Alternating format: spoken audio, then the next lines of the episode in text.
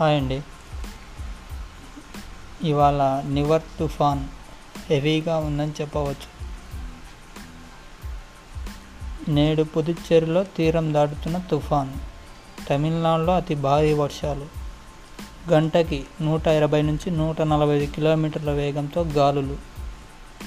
ఆంధ్రప్రదేశ్ తెలంగాణ కర్ణాటకలపైన ప్రభావం. ముఖ్యమంత్రులకు ప్రధాని భరోసా.